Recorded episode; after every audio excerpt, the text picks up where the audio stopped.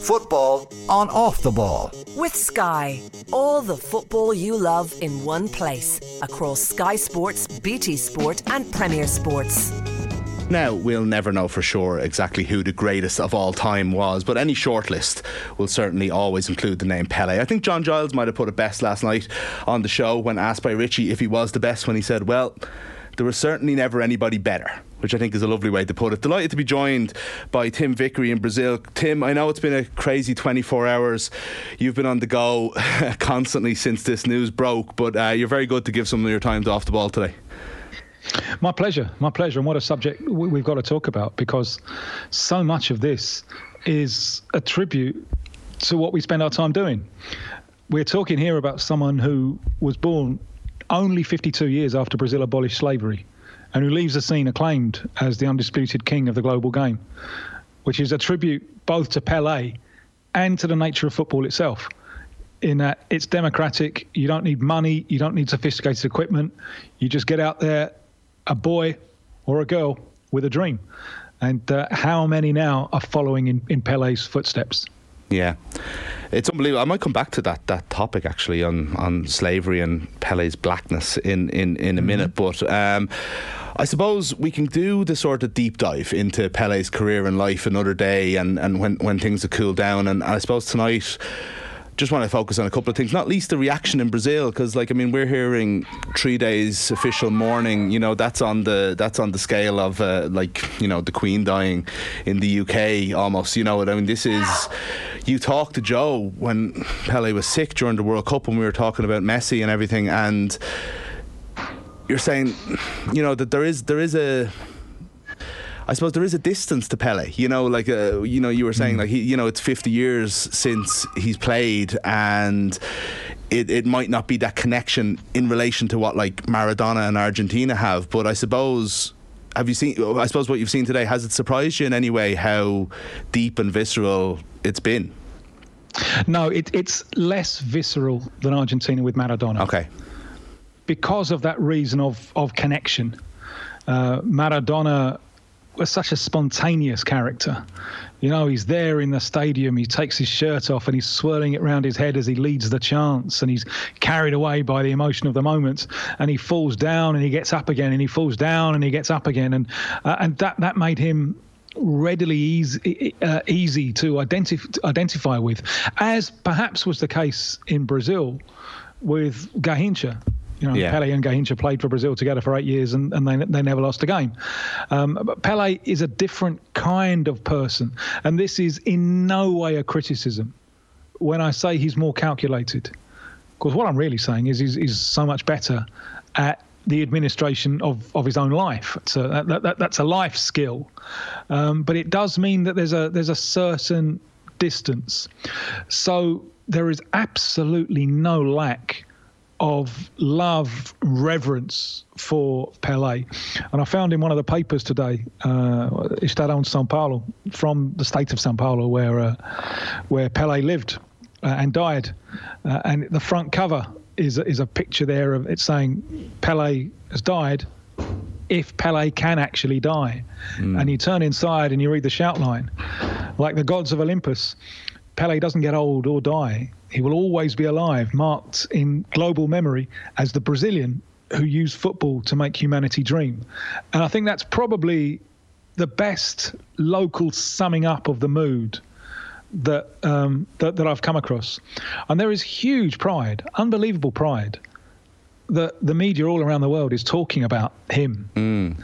Um, they're proud of the fact that we're having this discussion now, when last night, as the European media went to press, you know, uh, social media on Brazil was full of the front covers of the European papers, and look at the look at the tributes they're paying to our Pelé, the greatest diplomat they ever had, the man who really put Brazil on, on the map. Um, so it, it goes very deep, but it's not quite the visceral, emotional contact with the same depth that Argentina had with Maradona, which is partially the fact that Maradona was twenty years younger. So, yeah. you know, there's, there's there's generations there with more contact, but also this difference in personalities, I think, is is, is a big part of it. Because, as I'm saying, some Brazilians had that that that uh, kind of relationship with, with Garrincha, who was another one who wasn't very good at administering his life. And perhaps for that reason, could be easily uh, uh, e- more easily identified with by, by some of the population.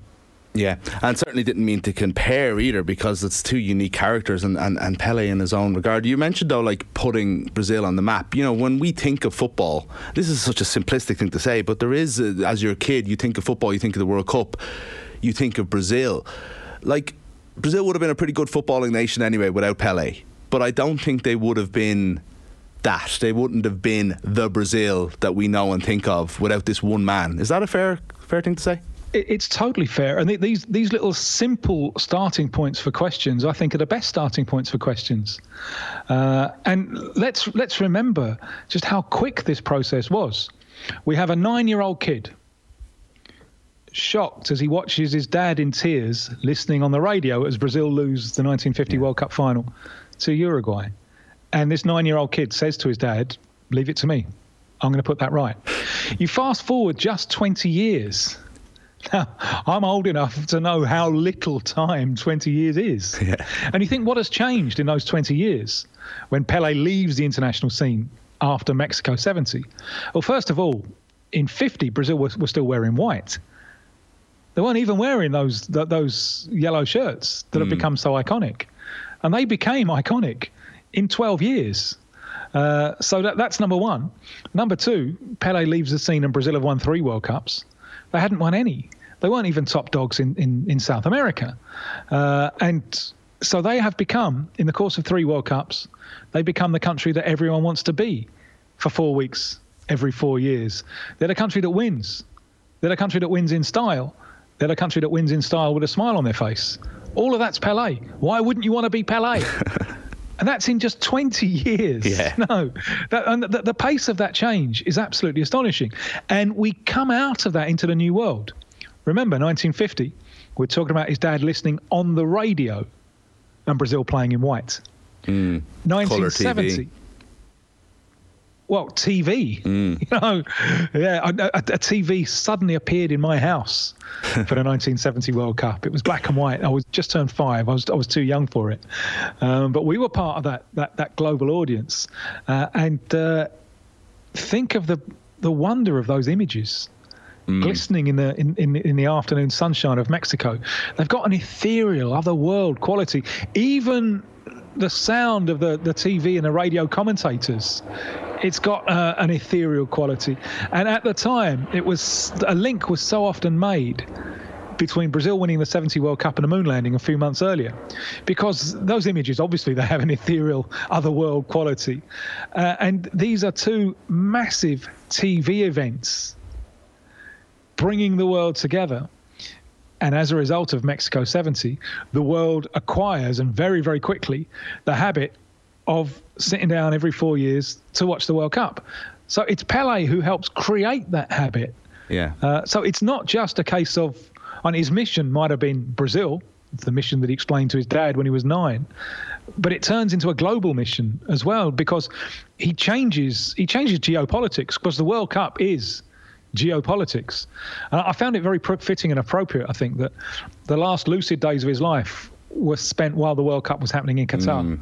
because it was a chance for the great and the good gathered there in Qatar to send a message of love and appreciation to effectively the man who built their house. Yeah. It was very interesting, actually, even at the time, kind of, you know, because we were having this Messi moment that everybody talked about as defining his legacy. And it's funny how football just seems to have this circular nature, and its own history is always so important. And for this to be happening as the Messi moment was happening, I just found it really interesting. How interested, Tim, was Pelé in those kind of conversations? How interested I thought like he was one of those people that I think always came across as very humble in conversation, but not necessarily as a sportsman. Was he interested in the Pantheon conversations and his place in it? Oh obsessed. Oh, was he interesting? Yes, yeah, yeah. I would go. I would go much further. Now here we're beginning, and you've you've brought up, I think, a wonderful point. Uh, how often people talk of his humility, and again, I don't wish to criticise him on this in any way. Yeah. But he was a genius at public relations as well. Yeah. Because the the, the humility doesn't apply to his own conception of himself as a footballer. And why should it? You don't get as good at anything, let alone something as competitive as football, without really having something about you, without really having an edge to you. And and Pelé, uh, he was a ferocious guardian of his of his own legacy. Mm. And he, he, he hated anyone being placed close to him. And he had all kinds of swipes at Maradona for off-the-field activities or for being limited to the left foot. Uh, you know, Messi, he said, you know, when you've scored as many goals as I have, we can talk. Um, oh, yes. I mean, he's uh, there's there's nothing modest about this. And part of that humility that he projects is a man utterly secure of his place in the pantheon, although always in the back of his mind worried. Mm. Um, going in, it, it seems either funny or sad to think about this now, but going into the two thousand six World Cup, there was huge hype in Brazil that this was the moment when Ronaldinho was going to prove that he was better than Pelé. Uh, and, uh, well, we know it didn't happen. And mm. if, essentially that the entire career turns on the disappointment of, of that World Cup. First game against Croatia, Brazil struggled to a to a one nil, a laboured one nil win, and Pelé can't wait to run across to the Brazilian press and say how poor Ronaldinho had been. You know, don't come anywhere near me, pal, because okay. that's my space. And, and and he loved that. I mean, just on, on this issue, I've got I have in front of me an interview um, that he gave. This is when his film came out, June of two thousand four. And uh, he's placed in the context of nineteen sixties celebrities. Uh, the Beatles, The Stones, Che Guevara, Martin Luther King. Uh, he adds Muhammad Ali to that list. And he says, always talking himself in the third person, he says, Pelé was superior to all of them. uh, this is an example, I think. I'm going to show you the headline if, if anyone's watching this. The headline there is, I was more popular than the Beatles. And it, it shows how often journalism, sports journalism, missed the story with, with Pelé, because that's not the story. The story is he declares himself in his interview superior to Martin Luther King. Yeah. On the grounds that Martin Luther King got involved with politics, whereas the message of Pelé is restricted to sports and therefore is is is, is entirely positive. Um, so. What about that? that? Rather blow. Yeah, sorry. Well, that, that rather blows out uh, out of the water the idea of humble, humble, humble. Sure. No, he wasn't, and he shouldn't have been humble. But I think that statement indicates someone who spent too long being surrounded by someone who uh, being surrounded by people who are going to agree with everything you say. It's not yeah. healthy for anyone. Absolutely, yeah, without doubt. I saw, so, like, I mean, we don't need to get into the the kind of the, there's a lot of conversation to be had, I guess, about Pelé's politicalness or lack of it, or you know, refusal to get involved in certain things. And I suppose it is in some ways it, it feels in these days, the way we approach the world now and the way we've been talking about Messi for the last few weeks, it does feel like a bit of a mark against them, but it's something that we could probably get into again. What I'm interested in, actually, and you mentioned it at the start about he was born however many years after the end of fifty-two slavery. Pelé, in a country that I don't think is without racial issues, and you know a lot more about them than I do, it never appeared that Pelé's blackness was important to Brazilians. Is that is that a simplistic way of looking at it from the outside looking in, or is that was that the truth? Brazil is very complicated in this respect, and obviously the comparison that you make here is between him and Muhammad Ali. Mm, exactly, and yeah, Muhammad that's, what's, that's actually what's in my head, yeah. Exactly, yeah. And Muhammad Ali, who was willing, not only willing, but did give up the peak years of his career uh, in order to, to take a, a political stance. You don't see that in the life of Pelé. You don't see any, anything, anything similar. Uh, different countries. Mm-hmm. Ali has a movement behind him in which he can he can draw inspiration, draw education, and, and have a backup there. That doesn't really apply in the case of of Pelé, uh, the, uh, Brazil imported millions more enslaved people than the United States did, millions more.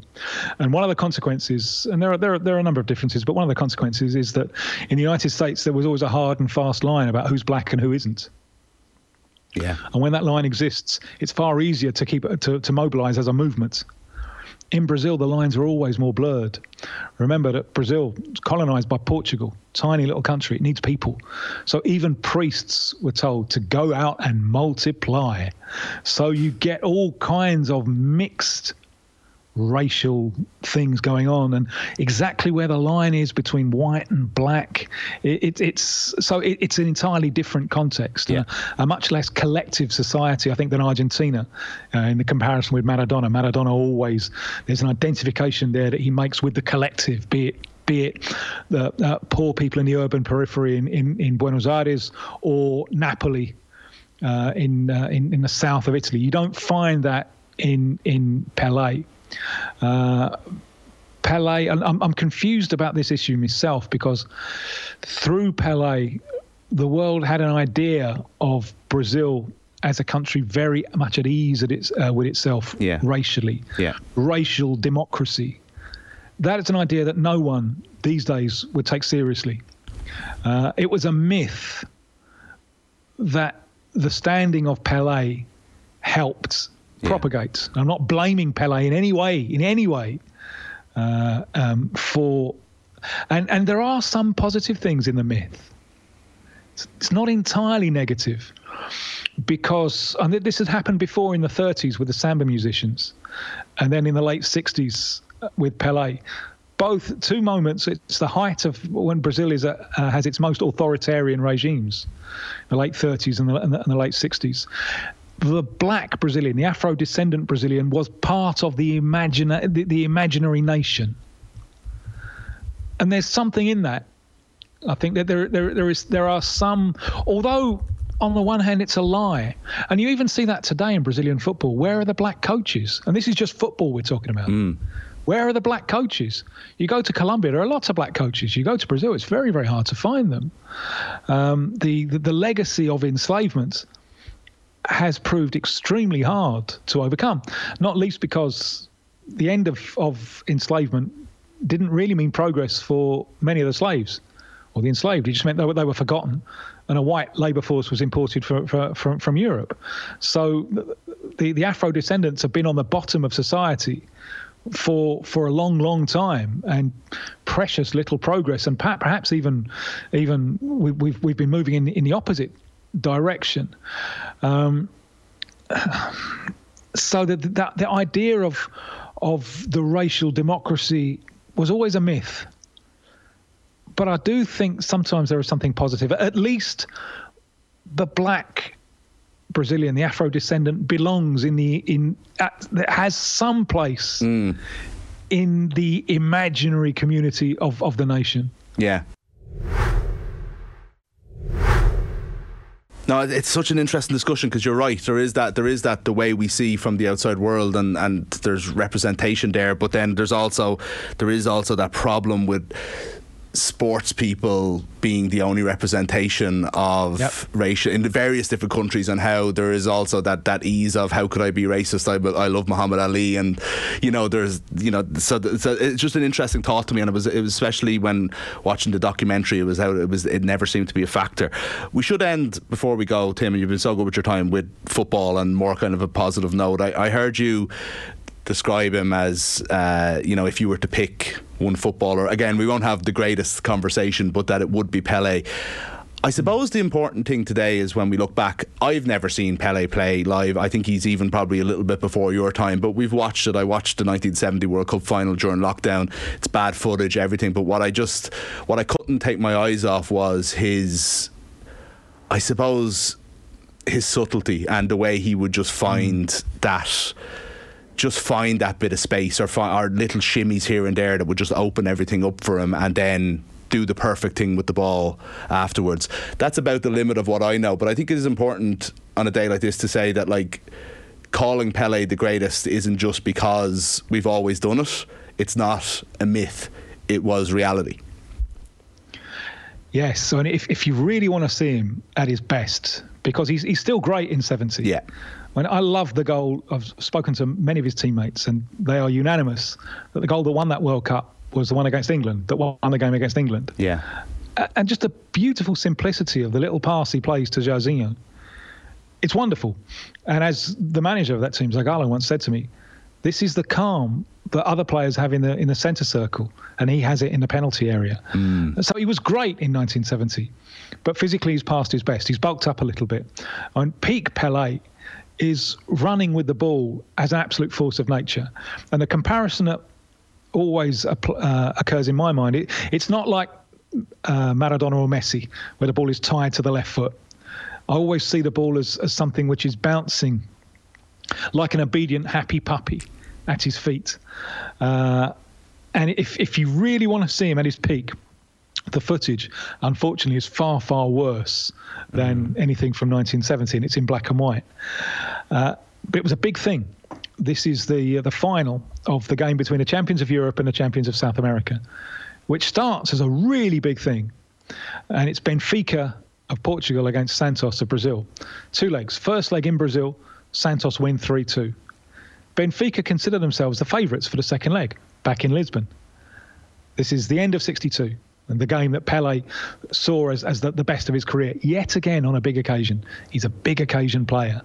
And if you look at this footage, it, it's like watching someone from another species. Uh, and he, he puts Santos five nil up, and he's just charging through them with all of the virtues, with with sustained pace, with acceleration, with vision, with control of the ball. And it, it's it's like watching an adult playing a, alongside little kids. And th this is Benfica. And if you want to know why Portugal was so keen to kick him out of the World Cup in nineteen sixty-six, yeah. it's because they knew exactly what this madman could do, and they didn't want to let what they didn't want to let him do it. So if if you watch that footage, sorry, the footage isn't great, but it's well worth watching anyway, because you are seeing there someone, uh, probably I think the greatest ever to play the game, at the absolute peak of his powers. Well, there's a tip for you for the weekend uh, from Tim Vickery. Tim, thanks so much for your time. Uh, I hope, I don't know, I know it's early in the day there in Brazil, but I hope I hope you get some sleep now after when all of this winds down. Uh, but no sleep till bedtime. It's been um, it's been a pleasure to talk, and it won't be the last time we talk about Pelé with you on the show, I'm sure. I hope not. My pleasure. Cheers. Tim Vickery there, live in Brazil. Uh, football and Off the Ball brought to you by Sky. All the football you love in one place across Sky Sports, B T Sport and Premier Sports. Football on Off the Ball. With Sky. All the football you love in one place across Sky Sports, B T Sport and Premier Sports.